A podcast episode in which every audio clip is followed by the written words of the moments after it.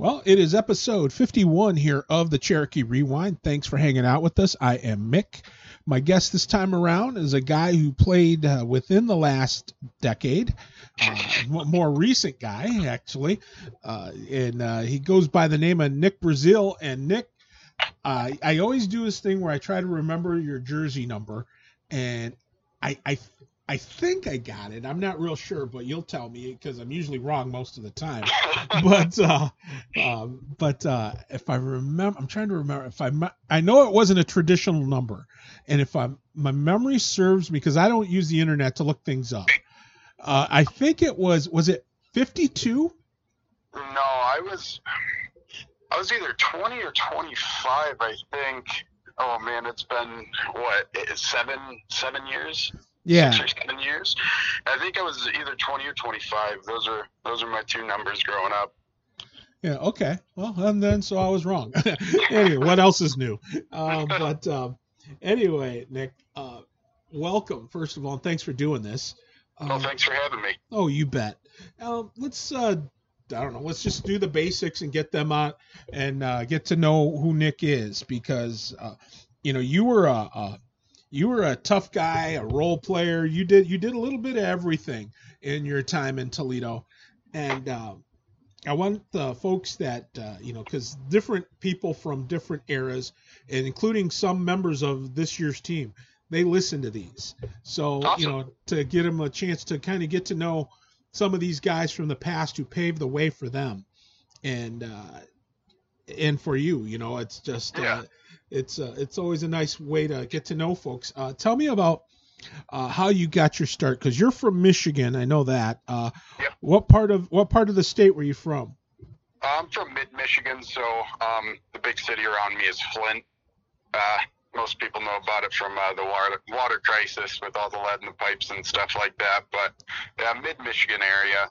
Well, um, Flint actually used to have a team in our in the oh, league. Oh, that's right. Yeah, yeah, the Junior Generals. Yep and uh, that uh, when we were in the Central States League and in the NA three for a for a bit, uh, yeah. Flint had the had the junior generals. I remember that very well because we used to go up there and play at uh, I can't remember the name of the rink up there. Iceland. Iceland, that's it. Iceland Arena. Yeah, yep. that's a stone's throw away from my house. Oh, okay. So uh, now, um, I take it you grew up playing there and skating there. Yep, yep. Uh, so I started I started skating when I was four or five years old. My dad got me out there, and then uh, just kind of fell in love with it. Played house hockey, went on up to travel when I really really caught the bug, and um, played high school hockey in at Flushing, and that's mm-hmm. actually how I met John Jepson, who I believe was on your podcast not too long ago. Yep. Um, he was my senior uh, my senior year, he was my hockey coach, and he's the one who hooked me up with Scott Searing, who got me drafted. Wow. Small, yeah. So small world after all. Yeah, it was a crazy turn of events for sure. Well, okay, we'll get to that here in just a minute. I want to, like I said, I want to get to the folks to get to know you a little bit. Um, who was your favorite player growing up? Nick Lidstrom, hands down. Hmm. Why? Uh, he's just such a classy guy. Like he was a no nonsense, just player. He, he didn't get in any trouble. He wasn't a big showboat. He was just straight class, and he did his job real well. Okay, and uh, I take it you were a Wings fan growing up. Oh, absolutely. okay, so you got you got an extra couple bonus points in my book, so that's a good thing. Anyway, so um, you know, I uh, I mean, when you put when you think about that from back then, um, man, it's got it, has got to be kind of weird. You know, all that success they had, uh, the 25 years in a row making the playoffs, uh, and then now, you know, it's been uh, it's been a rough go for them here. Oh yeah, and yes it has. It's been really hard to watch, but I mean, you know, I, I guess hope springs eternal. I can I can I can sort of commiserate with Cubs fans, you know, about you know, every spring. You know, there's always next year. And yeah. in our in our case, it's usually by as fall, before winter gets here. It's a, er, uh, late fall. It's like okay, yeah, well, there's always next season.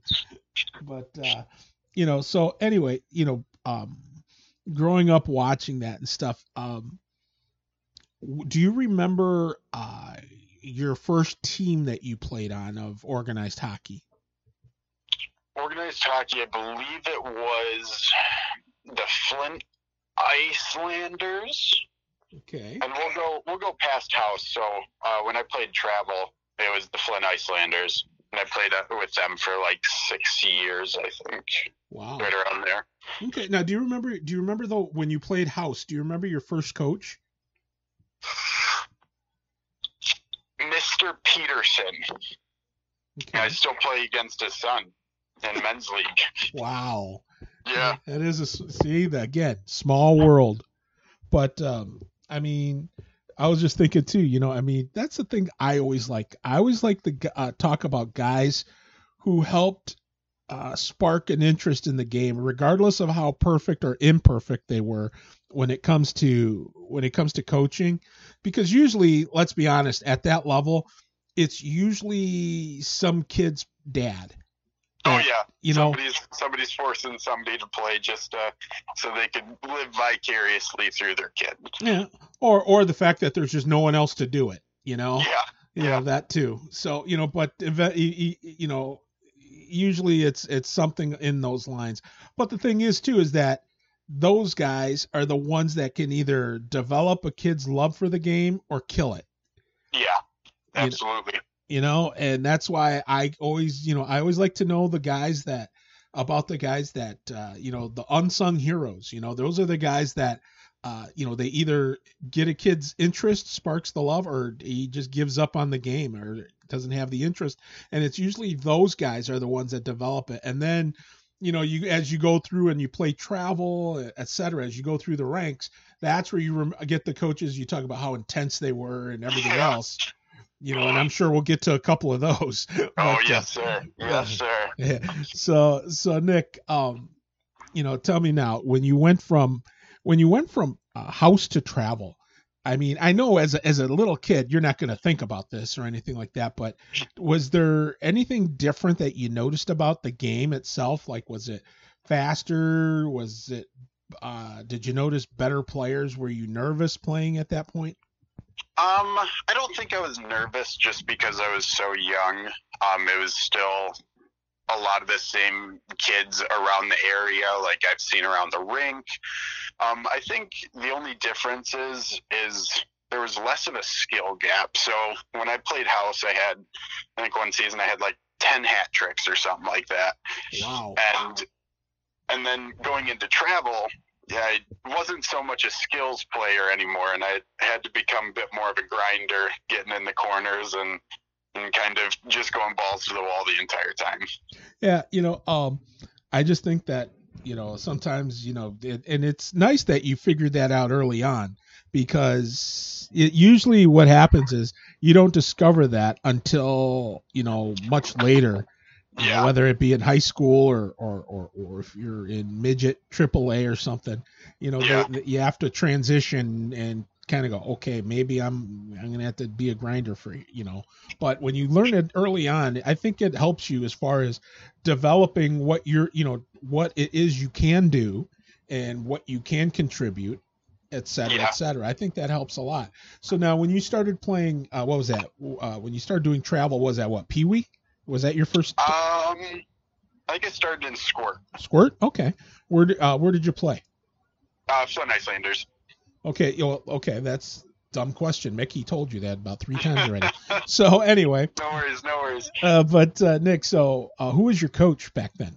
ken tucker he was uh his son played on the team and he's a local attorney here Now, what kind of a coach was he? Was he one of those, uh, you know, uh, make a lot of noise, yell and scream, or was he pretty much, or more the opposite? Uh, he was he was the intense coach. He was the one who who really held you accountable, made a lot of noise, um, and and really helped our development from a young age to hold ourselves accountable and to always work hard. Let's let's put it that way. now, now, uh, now, were you guys actually? Did you? I mean, was he one of those kind of coaches you could uh, pull a, uh, you could pull fast ones on each other and try to sneak it by him, or did, was he pretty easy? He could catch see you guys a mile away doing no, stuff. he could he could see us. He knew he knew what was going on. I uh, every tournament, every game, every practice, he he always had an eye out, and I can't tell you how many times we had to skate because uh, somebody was being dumb. well, it probably helped your skating skill anyway. Oh, absolutely, absolutely. Like I said, it put me right in line.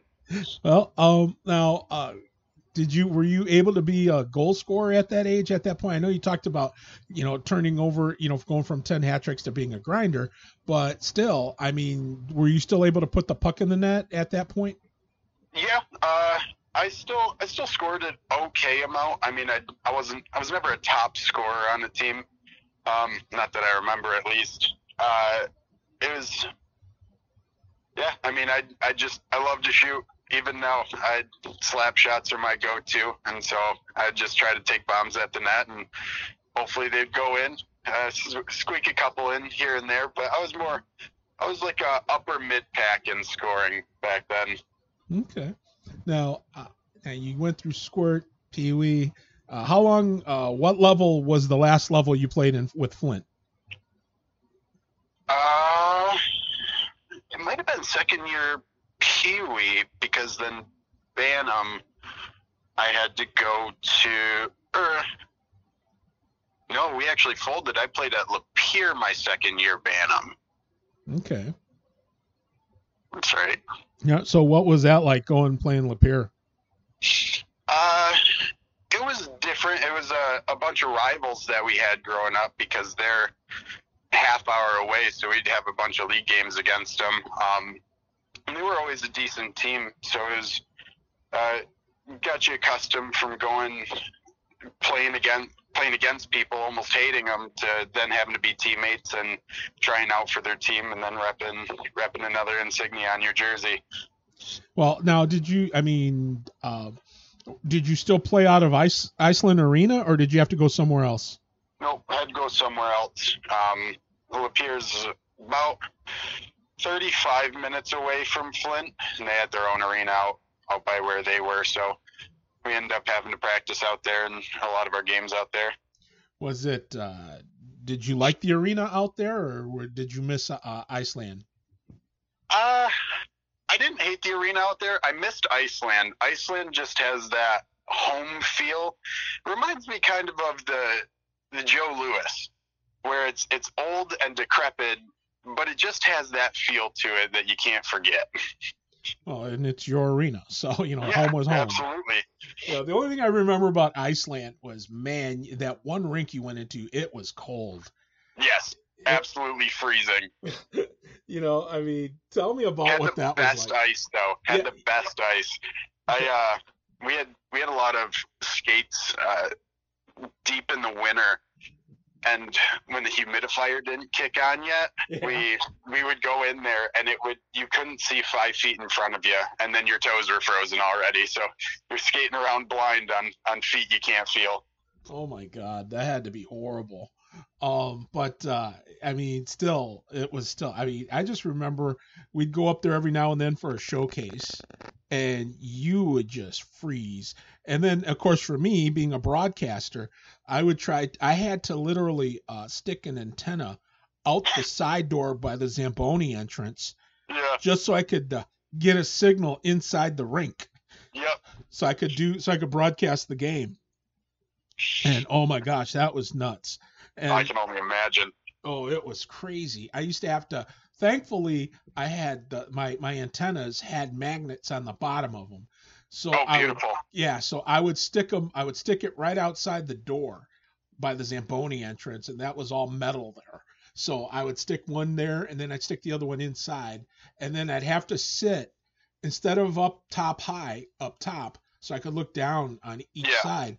I had to sit over by the door of the Zamboni entrance, and I'd sit over there about three rows up, and just kind of guess what was happening down the other end of the ice. yeah. You know, it's like thank God it was just audio back then. All I had to do was paint the picture. So I, I, I let's just put it this way. I guess the nice way of saying is I took a lot of creative license to describe what was describe what was happening. Um, you spiced up the game, whether it was right or wrong. No one would know the difference. All I had to worry about was when the puck went in the net. That's it. Exactly. Exactly. Yeah. So so Nick, um, so you, you you you how long did you play in Lapeer? One or two seasons? Uh, just the one season. Just the one season. Okay. And, and then, we all kind of dissipated. Ah, I mean, now is that's what I kind of wondered about too. Was did the whole like I guess, for lack of a better term, uh, did the scene there, the hockey scene there, it, it sounds like it it it uh, it went through some really lean times as far as you know kids playing there. We're we're still struggling, if I'm not mistaken. It's when when I was going through that age is when we were just getting into high school, and there was a there was a couple of kids, and like you said, it was all just parent volunteers, and even if they were making a little a little cash, it was nothing nothing to truly justify their time. Um, so a lot of kids were going into high school, and a lot of them were going to good high schools around this area. So um, a couple of them went played for their high school, and there just wasn't enough to to build a true team. And then there was a couple of teams here and there that um, you were able to try out for, but then there was so many kids trying out, the the likelihood of getting picked was was slim. Oh man, that's too bad because I mean I always thought of Flint as a good a good hockey market because I mean, now I'm a lot older than you, so I grew up watching. I grew up watching uh, the the Generals. You know, yeah. out at the old IMA arena when Toledo and Flint had used to have a big rivalry. Yeah. You know, so I mean that was uh, that was back in the '70s, but still, it was like uh, that. And then of course later on when Flint was in the uh, in the uh, Colonial League and the and the I the uh, re the kind of the IHL uh, yeah. part two and uh, stuff when they'd play like Fort Wayne and and Muskegon and you know all that whole loop. Uh, but um, it was, I mean, that's what I miss, you know. And I've always thought of Flint. I always used to look at Flint as those, as kind of like those. Um, you know, kind of hubs. Yeah. yeah mm-hmm. You know, it was, it was just a hub you knew you could count on.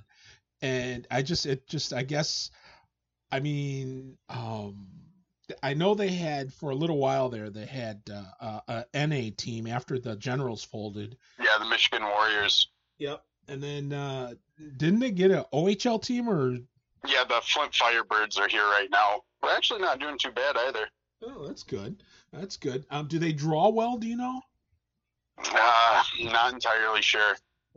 Yeah, I mean, it's it's got to be hard though. You know, I mean, I mean, because there are just some places where where uh, junior hockey works really well, and then there's places where it, it doesn't draw flies, no matter yeah. what. You know, I mean, there's some people it's just they're they're a minor league town and that's what they want, and yeah. You know, and I think that in Flint's case, that might be part of it. They're, uh, they're, you know, uh, it's a blue collar town, hardworking folks, and uh, you know, I think that's kind of how they like their hockey you know? Yeah, absolutely. And I think that's why the IHL did so well because it was the the grinders and the fighters. You could count on six fights a game, and it was exciting. And ten cent beer night. yeah, the the game has kind of taken a different turn in its entirety, and uh, some places it just doesn't catch on as well as others. I think it's I think it's coming back up here in Flint, though. Um, I, I, think people are starting to get kind of excited about it now that uh, Firebirds have kind of taken hold and solidified themselves in the town. It's not new anymore, so um, I think I think it's starting to come back a little bit more. Well, that's good. I'm glad to hear that. So, Nick, you know, uh, you uh, did you play high school hockey? You said two years. Uh, I, I would have preferred not to, but I mean, I guess it's good that I did. I got to meet John, like I said, and um, I, those years I tried out for I played my sophomore and senior year. Um, I tried out for a Lapeer team that was a year above mine, so the '93 Lapeer team, and I ended up getting cut. They had they ended up winning the national championship. So they had they had a lot of studs on their team. And then um, I played high school. My that was my sophomore year, and then is that is that the year I ended up playing for? Then my junior or my freshman year, I played for Lapeer, and then my junior year, I played for a team called the Flint Phantoms for my Bantam years. Oh, okay. What? Where did? Uh, is that still at Iceland? Uh, that one, yeah, we practiced at Iceland. Yeah. Okay, I just I never heard of the Phantoms. Uh, uh, were they in a different loop, a different league, or? No, uh, they were. They were in the well, the Great Hockey League, I think. We actually ended up playing an outdoor game in Toledo. I remember playing with the Phantoms at the Ice House in a doubleheader. Okay, and you went outdoors. You said that would be Ottawa Park. Yep, yep. And then it was uh, later on that day or the next day. I think we had like a little little head and head down there, and then one outdoor, one indoor and all of our feet were freezing the entire time because the ice house wasn't the warmest drink itself. no, Sap never kept that place warm. No, not at all. I think he wanted to drive the the coffee and hot cocoa concessions, so he, he made sure it wasn't very warm in there. But uh, um, when you uh, uh, now when you played for uh, the Phantoms at that okay oh no I remember. Now you said that that the Icelanders had folded.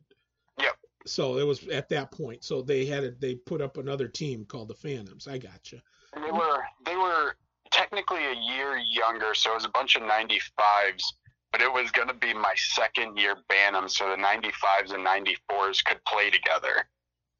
And how did you do there? Did you fit in pretty good uh, I did pretty well from the start, and then I kind of just became a role player.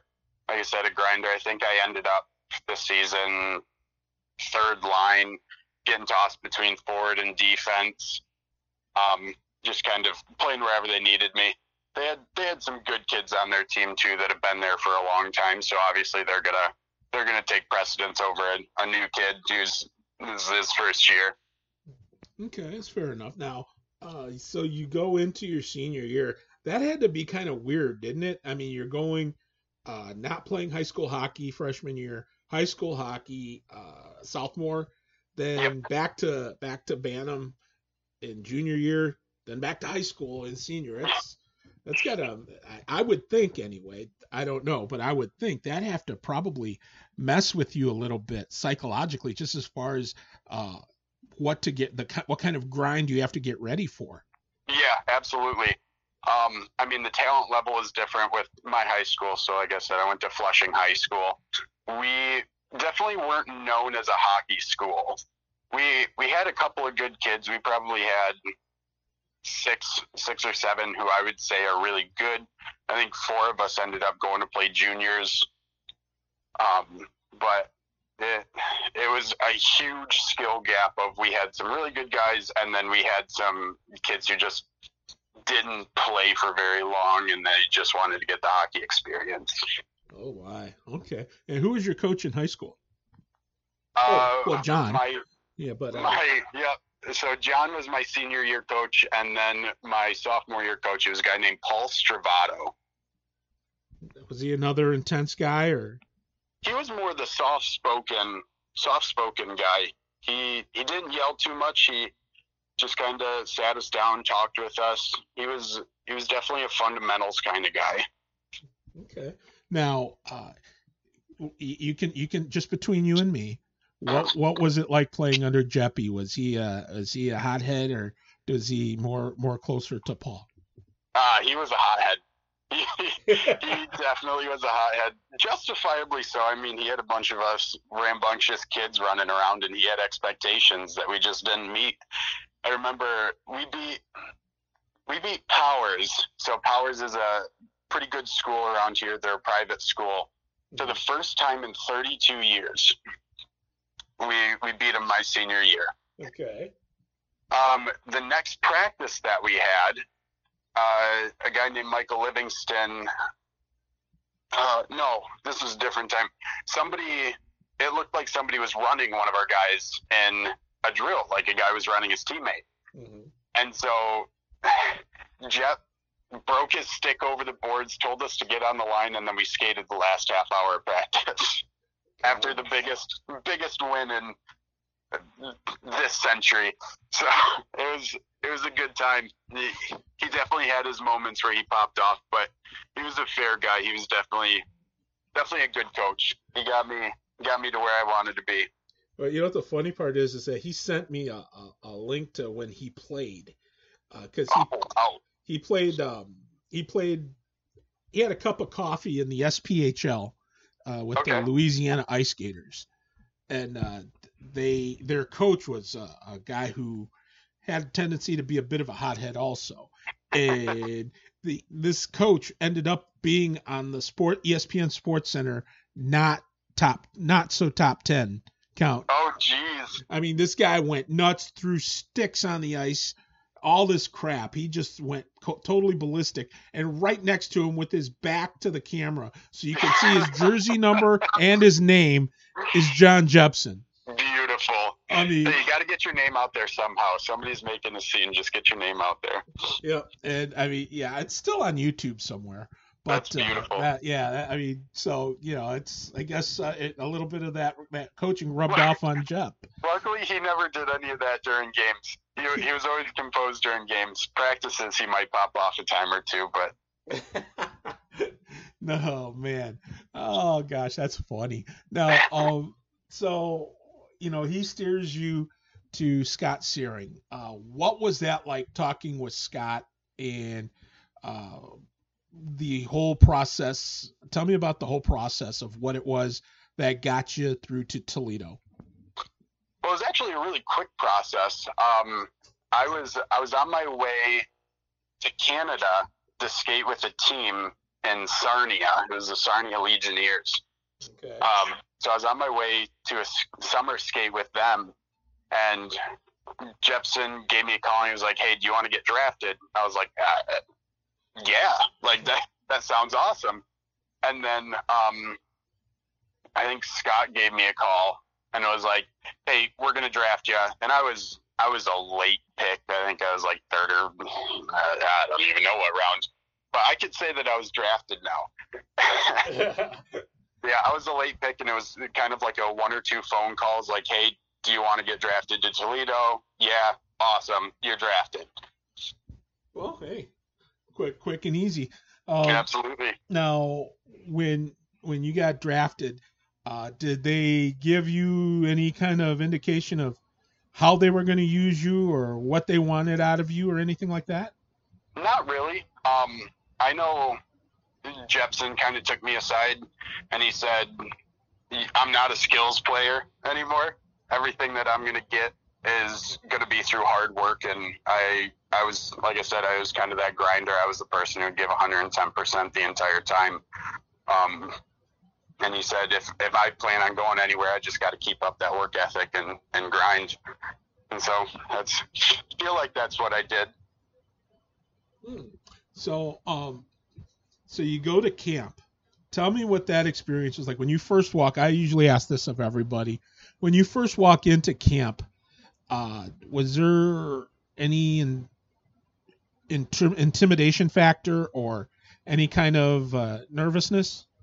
Um, yeah, I mean, I think there's always nervousness when when you're going into a camp or a tryout. Uh, I got to skate with a couple of the guys in the summer. The first time I actually met Scott, I was a summer skate, and I ended up almost needing stitches because I collided with a guy center ice reaching for a puck and split my lip open. Holy cow! Good, first impression, right? Yeah. Welcome to the welcome to Toledo Cherokee hockey. yeah. So, um, I think it was still still a little nerve wracking. I had I had orange laces in my skates, and I remember every single person chirping me about them. Uh, ended Brody Duncan ended up being my locker neighbor, and I remember him just being relentless about it. So I ended up going with the standard white. Um, but there was there was definitely some intimidation going in. There was a lot of guys. It's kind of the biggest event that I've really done at that time. So it was it was a cool experience, but it was a little intense at first. Well, I mean, uh, did you get into any fights in camp, or were? No, no. I've I've actually never gotten in a true hockey fight. I mean, I've seen you push and shove. I remember a few times of that, but. Uh, yeah, no, no gloves dropping. Okay. Now, so you go in there. Who do you remember? Like any of your first games in a Cherokee uniform? Uh, few of them, but I couldn't put them in order. I know we played Flint pretty early on in the season. Um, and so that was a pretty big deal for for me and my family. And I grew up playing against a lot of the guys at Flint, but the first couple of games, everybody was just so much bigger and stronger than what you're used to that it gets intense. I mean, I'm a I'm a fairly big guy myself, but when you're going from high school where hockey's not big to then almost a national level, not pro, but going cross country to play you get some big guys who play hard, and so it it gets intimidating sometimes. Well, um, do you remember your first goal? I believe was it against the Metro Jets? It was either against Metro or Flint. Well, I think you would remember if it was against Flint. Yeah, that's that's. I remember scoring against Flint. I just don't remember if that was my first or not. I want to say it was against Metro though, and I think it was. Uh, I think it was the time where I was driving the net, and it ended up. Uh, I think I had two guys on me. I was driving the net. It was a weird rebound. I ended up falling, going off my butt, and going in somehow. But it was a goal, and I counted for me. it's definitely not the cool sniper top corner story, but. Hey, they don't ask how; they ask how many. Exactly, exactly. So now, now Nick, uh, when you played uh, that season, who were your line mates? Um, I kind of bounced around a little bit. I played a little bit with uh, Ben Torchia, if I'm not mistaken. Um, I think I, when I played defense, I was on a line with Brody for a second. Um, I kind of bounced all around. I was on a, I played D partner with Mando, Jake Manders um, yeah, I just kind of bounced around wherever they needed me. Uh, was there? Uh, I, I, mean, now how long did you play in Toledo? Was it two seasons? Just one. Just, just one? one? Okay. Yep. And what year was that? Uh, 2012, 2013. Okay. Now, um, when you play, when you were there, do you remember? Uh, tell me about some of the other guys in the locker room that you remember and uh, what kind of goofiness you remember about them because all the fun stuff goes on usually uh, on practice days in the locker room that's where all the bonding comes and that's where all the uh, the the practical jokes and the and all the other goofy oh, yeah. stuff that happens tell me some stories about that Oh man, I mean, you have the Podgorski brothers, Brett and Blake. They were they were always characters. They had very loud personalities, and so they were always in for a good time. Um, people taping people's skates, putting some clear tape across somebody's skates, so when they stepped on on the ice, they'd take a tumble in front of everybody. Oh, uh, I was I was in the quiet crowd. It was me. Um, Oh, who is that other guy? Oh man, I haven't thought about this in so long. Kevin Gregory. He ended up getting traded midway through the season, but I chilled with him for a little bit. Um, I had Jordan Fogarty to my right, and then uh, Brody Duncan to the left, and Brody and Jake Manders were always always loud, always a good time. Some of the conversations some of the conversations that uh, we would have, maybe not so family friendly for the podcast, but there was there was some interesting conversation going on. Hmm. Who would you say? Uh, now, did, were you? Did they subject you to the rookie initiation? Oh, we went to B Dubs, and uh, we all had to dress in drag, let's say, Okay. Um, so I, I ended up having some spandex that I cut into booty shorts, and uh, my billet family, I my billet family was with the Podgorskis actually, and so their mom let us borrow some some shirts and stuff like that, and we just had a good old time going to B Dubs. We had a team of 25 going into B Dubs. Half of three quarters of us dressed like girls because we had a pretty pretty rookie heavy team. That is hilarious. Who is the who was the prettiest looking uh, guy dressed as a girl? Jordan Pruitt. Jordan Pruitt. oh, that's funny. I think he ended up having a wig. I think at that point he had his ears pierced, so or it was no, Brett had his ears pierced, so he put earrings in. But yeah, Jordan. I would say Jordan was the prettiest looking girl, guy, girl, person. Oh. He just made it work. Well, hey, you know, whatever. But uh, now, uh, so uh, see, usually now, did you guys have to do anything while you were in there, like sing or anything goofy like that? Uh, I think they tried to make somebody. It was it was a ketchup on the shoe, and if you had ketchup, if you ended up getting ketchup on your shoe, you would have to stand up and sing for a second. And I think somebody got one verse in, maybe, and then sat down, Mm-hmm. just because all eyes were on him, and they didn't apparently just didn't want it. Well, I mean, yeah, shoe check, good old shoe check. But Yes, uh, sir.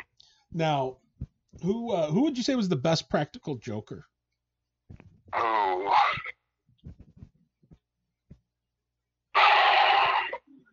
That's a good question. Um, I would probably say probably the Podgorski brothers. I mean, you also had the the trio line of Brennan Lehman, um, Z Bob, and Jordan Fogarty, and those guys were always joking around.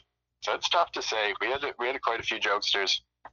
Wow. Now, looking, you know, when you look back at that, um, does uh, did do you ever think about um, what uh, what it could have been like if you played more than one year in Toledo, or were you I- ready to move on? I do often think, but um, at, at that point, I was pretty ready to go. I I didn't have the best time in Toledo. I really enjoyed the guys. Um, my my billet situation turned pretty rocky, and just being away from my family from that long took a bigger toll on me than I thought it was going to.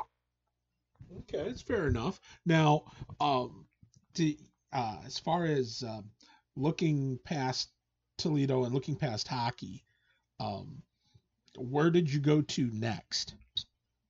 I ended up going to uh, Saginaw Valley State University. Um, played hockey out there, and a lot of my friends were going there, and it was a school I wanted to go to before I played juniors. Um, so I ended up going there for a year and and playing. Um, tore, tore my ACL there too. Ouch. That was a good time. Yeah. So I played half a year there, but went went to school a full year.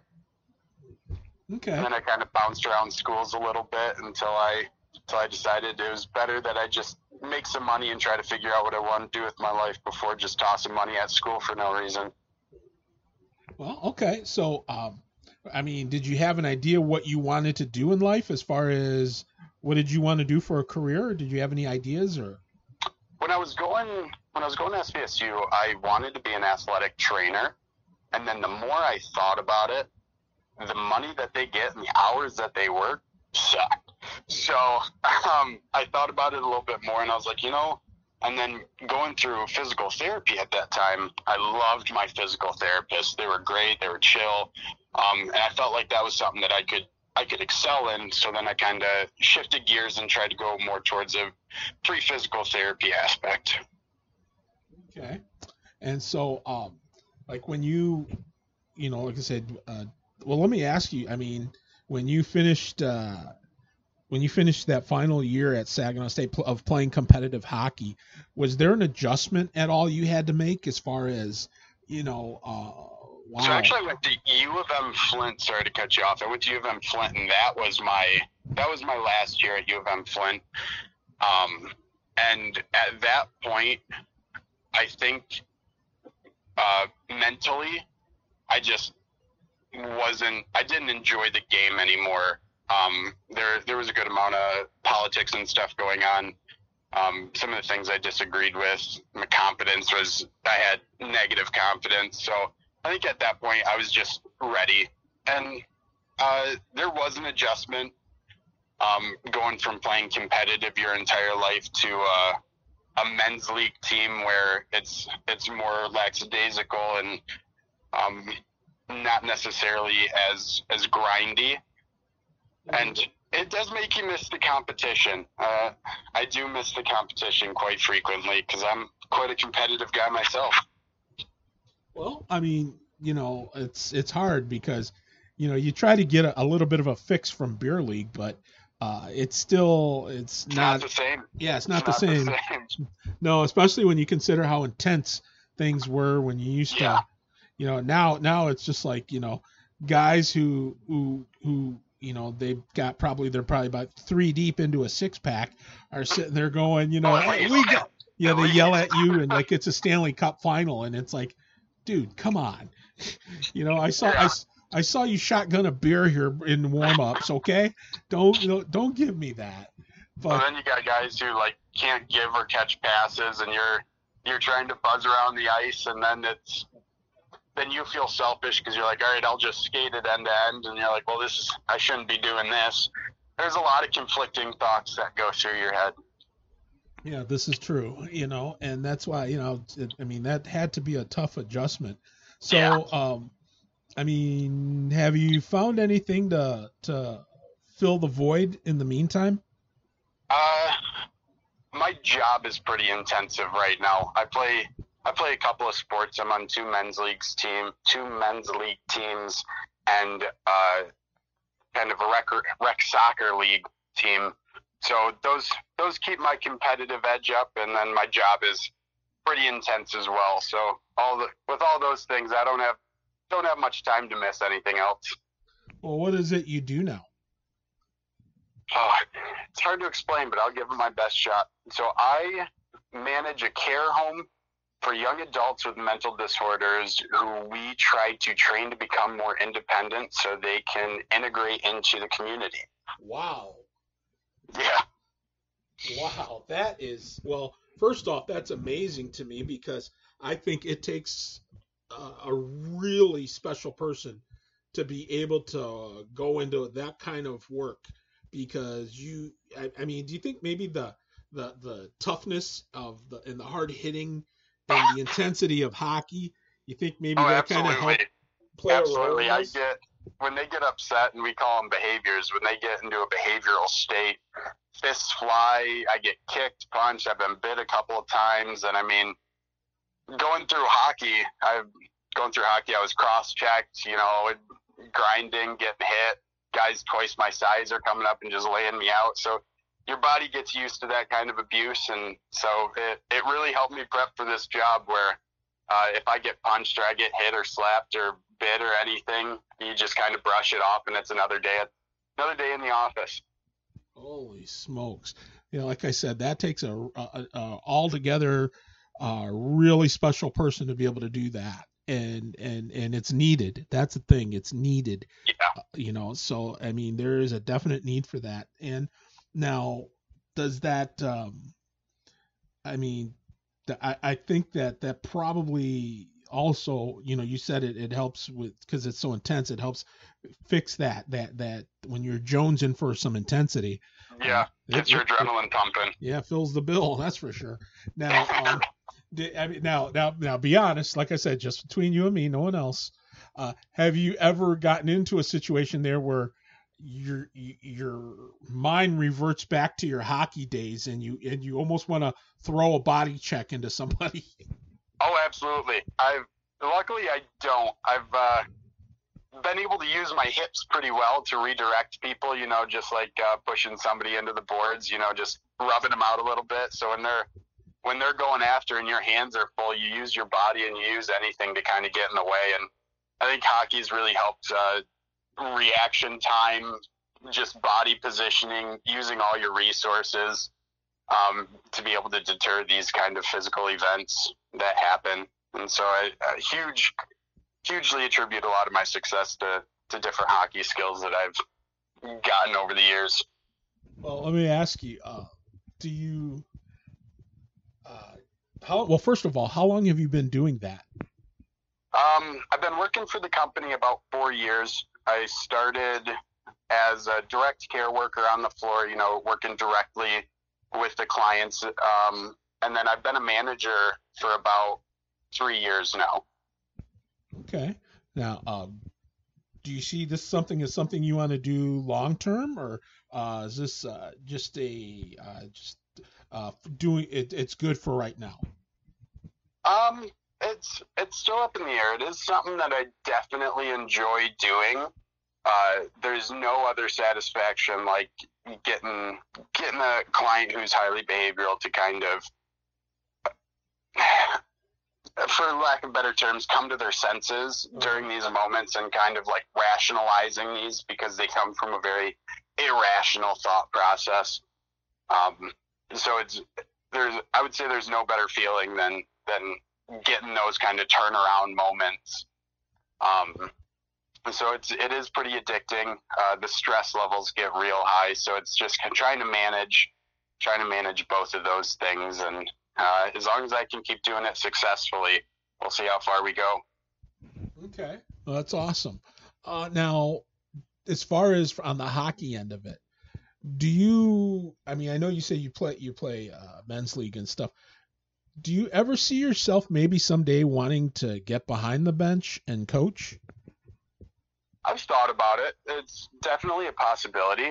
I just uh, before I do that, I would want to be maybe like an assistant, you know, um, and, and kind of structure my life a little bit better so I don't have to, I can go into it with a calm mind and I'm not bringing, because like I said, my job is pretty stressful. You can't take that out on kids. So kind of realign my life to make it, make it a little bit easier for that to happen. Well, did you, would you want to uh, coach young kids, little kids, or would you like somebody a little bit older? you know, haven't really put too much thought into that aspect. I I do enjoy kids, and I think um, uh, I think structuring their development and kind of like what we were talking about earlier, being the coach who gets you to love the game and grow in the game. I think it'd be really cool to be that guy. But then the older kids with the the drive and the will to learn, and uh, I I could I could see myself doing either one, honestly. Hmm. So you know, I mean, you know, after all, we you could uh, you could keep the the trail going of Coach Hothead. Uh, that's true. That's true. But um, you know, just dumping sticks onto the ice mid play. yeah, you know, yell at refs and everything, get thrown out, and then as you're leaving, throw chairs and you know, yeah. yeah absolutely, yeah. Make a scene. If you're gonna go out, go big. Hey, Jepson would be proud. anyway, so um, a couple more things here before we, we get done here, and that is um, how uh, how have you seen uh, from at least based on what you've seen, how have you seen the game change from when you were younger to now? No, it's uh, when I was younger, it was a very physical game. Like they put a lot of emphasis on hitting and and trying to do it safely, um, but still like really throwing your body around. I think now it's becoming a bit more of a, a faster paced skills game where everybody's got hands. Um, it, you still need a little bit of grinders, but even the grinders, you have to you have to meet a certain level of of scoring ability and, and stick handling. There's I don't think there's any true real grinders anymore. So I think it's become a, a lot more of a skill based game. Uh, I, I reckon you're right, but I mean, Mike, I hope to God they'd never ever take fighting out of the game because that I mean, uh, otherwise all I do is just sit there. College hockey is, I mean, I I enjoy college hockey, but the stick work is crazy. Yeah, you know, and they got to have an outlet, and, and spending yeah. five minutes in the box and then going back to the game it, to me is a whole lot better than oh my gosh a fight might break out oh oh yeah you know. no i i agree and i know there's the concussion protocols and and all of that. But you're playing a full contact sport. There's gonna be there's gonna be instances, and I think it just holds everybody accountable. Um, what is it? Most of pro players say uh, you're going to think twice about sticking somebody if you think you're going to get punched in the face. Yeah. So yeah. I, I, wholeheartedly agree to that. I, I wholeheartedly agree. Well, I think it just holds everybody pretty honest. Well, I think too the thing is is that uh, you know hockey's the only sport where you have to learn a, a, a skill prior to actually playing the game. Yeah. You know, you have to learn to skate first, and then you can play. And then you know it's uh, it's one of those things where you're gonna you know the impact of a, a player to another if you're going full speed is a whole lot faster and a whole lot more intense than whether it be football or you know you know even yeah. if you're on a basketball court and you foul somebody or or you get you know with playing a baseball if you get hit with a baseball i mean the damage you can inflict in a hockey game is far and away greater than the other yeah. three yeah, I think I think the pinpointed damage, like in baseball, getting hit by a pitch sucks. But apart from that, there's not a ton of other danger. Where in hockey, you're you're going 20, 30 miles an hour on knives, and you're just gliding around trying to hit other people, and then you got a puck coming at you 80 miles an hour. And so there's there's dangers all around, but it's it's an adrenaline rush, and it's one that once you get into it, it's so hard to get out. Yeah, well, it's because I mean, let's be honest. I mean, when you're a kid and you're playing travel, that's not cheap. So no. for for parents that uh, you know decide, okay, we're going to make a go of this, you know, it becomes like a lifestyle. Oh yeah. You know, you plan your vacations around tournaments out of town. You know, things like that. You you, you go all over the place, and you go with other families and you know, it's that's you know, hey, yeah, we went to South Carolina for vacation. What about? Oh, we had a tournament in Toronto. You know. Yeah. The tournament in Chicago, that's our vacation for the year. Yep, that pretty much is it. You know, I mean, it, it, that's that's hockey though for you. You know. Oh, absolutely, absolutely. And now, do you keep in touch at all with anybody on the, uh, uh, from Toledo at all? Uh, not much. I I think the last couple of people I talked to were uh, Brody and Jake Manders. Um, and then I think those were the only two people I've really ever talked to after the Cherokee. Brody ended up actually going to SVSU, so I got to got to see him and hang out with him for a second. And um, yeah, I don't don't talk to too much. Like I said, uh, I kind of got burnt out with the junior experience. Um, with my billet situation, then towards the end of the year, things just started to get get rough. Mm-hmm. Yeah. Um, besides, yeah, I mean, I would think probably maybe a guy or two with uh, social media would probably be also a thing just to kind of keep a window open to what's going yeah. on there. I still follow a handful of them, and it seems like they're all doing well, but no, no real streamlined communication. Mm-hmm. Well, that can always change. Uh, Absolutely. You know, it's not how you start; it's how you finish. That's always remember that. Uh, yes, sir. Because regardless, regardless of if it's juniors, if it's even your your pee wee league, you know, even though you're old now, older, you're not old yet. Wait till you get my age. I've got corns on my toes, older than you. Oh um, man. Trust me. Anyway, my point is, is that it, uh, regardless, it's not how you start, it's how you finish, and what you do in the meantime, in between them, is up to you. So, you know. So anyway, um, before we go, I want to ask you a couple more things here. And um, number one, knowing what you know now after having gone through all of this, what what, what advice would you give to the 17 or 18 year old version of you? Um, don't get so stuck in your ways. I think I think I closed off a lot of opportunities because um, I, in the past, didn't enjoy it or something. And then, kind of growing up as I dived in, um, I ended up really enjoying it. So, kind of opened myself up a little bit more for new opportunities. Okay, that's very good. Now, um, the other, the last, the last question here is, um, I always end most of these with this, and that is if you what would you say to Cherokee Nation because r- regardless of the era, we got people we've got people that still play that listen to this. And so uh, what would you want to say to uh, the Toledo Cherokee family and the Toledo Cherokee Nation that uh, follow this and uh, what you'd want to say to them?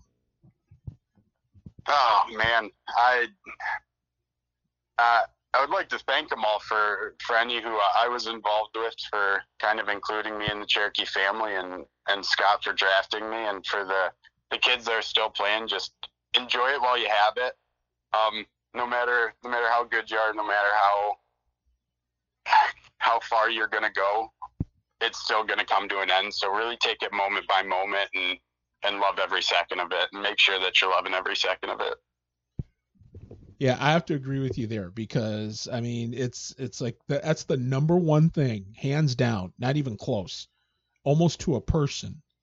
The the people that play this game when they have to hang up the skates, uh, the competitive skates. I'm not yeah. talking about beer league, but the competitive skates. Yeah. And then ha- and real life kicks in.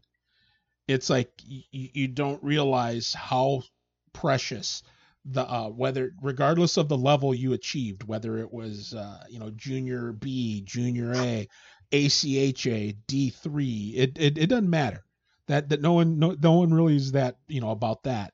It right. is the whole idea of you know Monday through Friday or Monday through Thursday. It's like oh gosh, it's the grind, practice. Uh, this I hate this, blah blah blah, and then you but then you play the game and then all the bonding you do with teammates and friends who become people you you, you remember uh, and uh, for good or for bad you remember yep. them and it's like they say they said there's um, a lot of them it, it, it isn't because they it isn't because they uh, regret but it's because they they miss being they they they don't they you don't realize it in the moment uh, how special it is when you're playing, whether it's in practice, uh, when when you get when they're bagging you, you know, any of that kind of stuff, you think you're, you're hating it.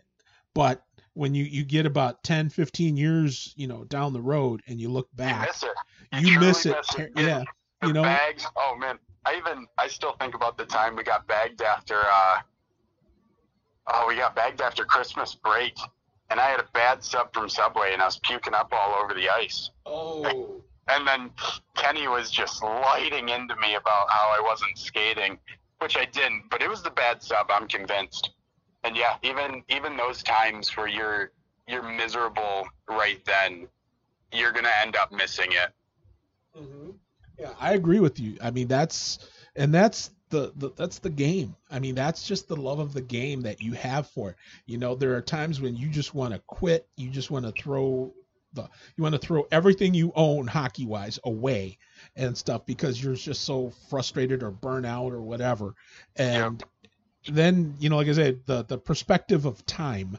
Time has a tendency to give you a different perspective some you know and and it does that with with uh, most everybody because because because you remember you know the thing that burns us out or gets us frustrated or gets us angry that's going to disappear the, the, the constant that's going to remain is the reason you fell in love with the game in the first place. Oh, absolutely, absolutely. You know, so I think that you know that's what at least that's what I take away from it. You know, I I used to get burned. I got burned out even broadcasting, and uh, I I tried to quit like I think about four or five times. Seriously, and never ends up working out. Yeah, you know, it's like my uh, the owner at the time talked me into coming back twice, and then uh, one of the coaches uh, talked me into coming back, and then uh, I had a team where the kids were like they actually included me. You know, they were just in their fun. You know, they were they were just really cool, and yeah. that brought me back another time. And so, you know, it's like it's the you find little reasons to keep going. And, yeah. But as long as you keep going, you know, it, it, that's the key. Just keep going and, and and find ways to you know be a part. Whether it's like in my case, broadcasting, or you know, sitting in the stands being a fan. Uh, it doesn't yeah. matter. There's always little things you can do to to to keep that love going, and that's what I did, and that's what you know I hope you will do too. And uh, you know, like I said, I just uh, that's why I in my mind hockey's the greatest game of them all. So I 100% agree with you, my friend. That is just it, plain in a nutshell. Well, Nick, I appreciate this, buddy. Man, it just seems like it was only ten minutes ago we started this thing, and we're an hour in already.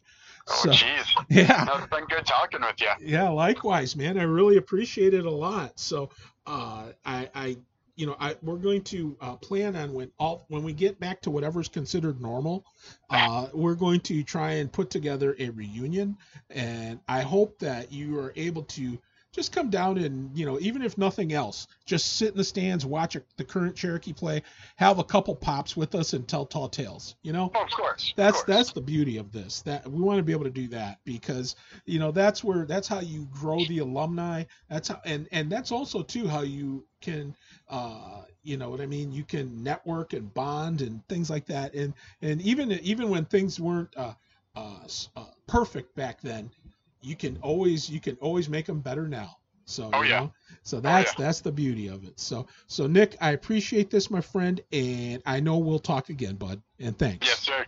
Thanks for having me on. I appreciate it. That's Nick Brazeal. That's his story. I am Mick. This has been episode 51 here of the Cherokee Rewind. We appreciate it. Don't forget, subscribe to whatever platform you use, whether it's iHeart, uh, TuneIn, uh, Spotify, either Amazon or Google Podcast. You can do any of them. Just subscribe uh, to Cherokee Rewind, and when the new one drops, it'll notify you. So that way you don't miss an episode.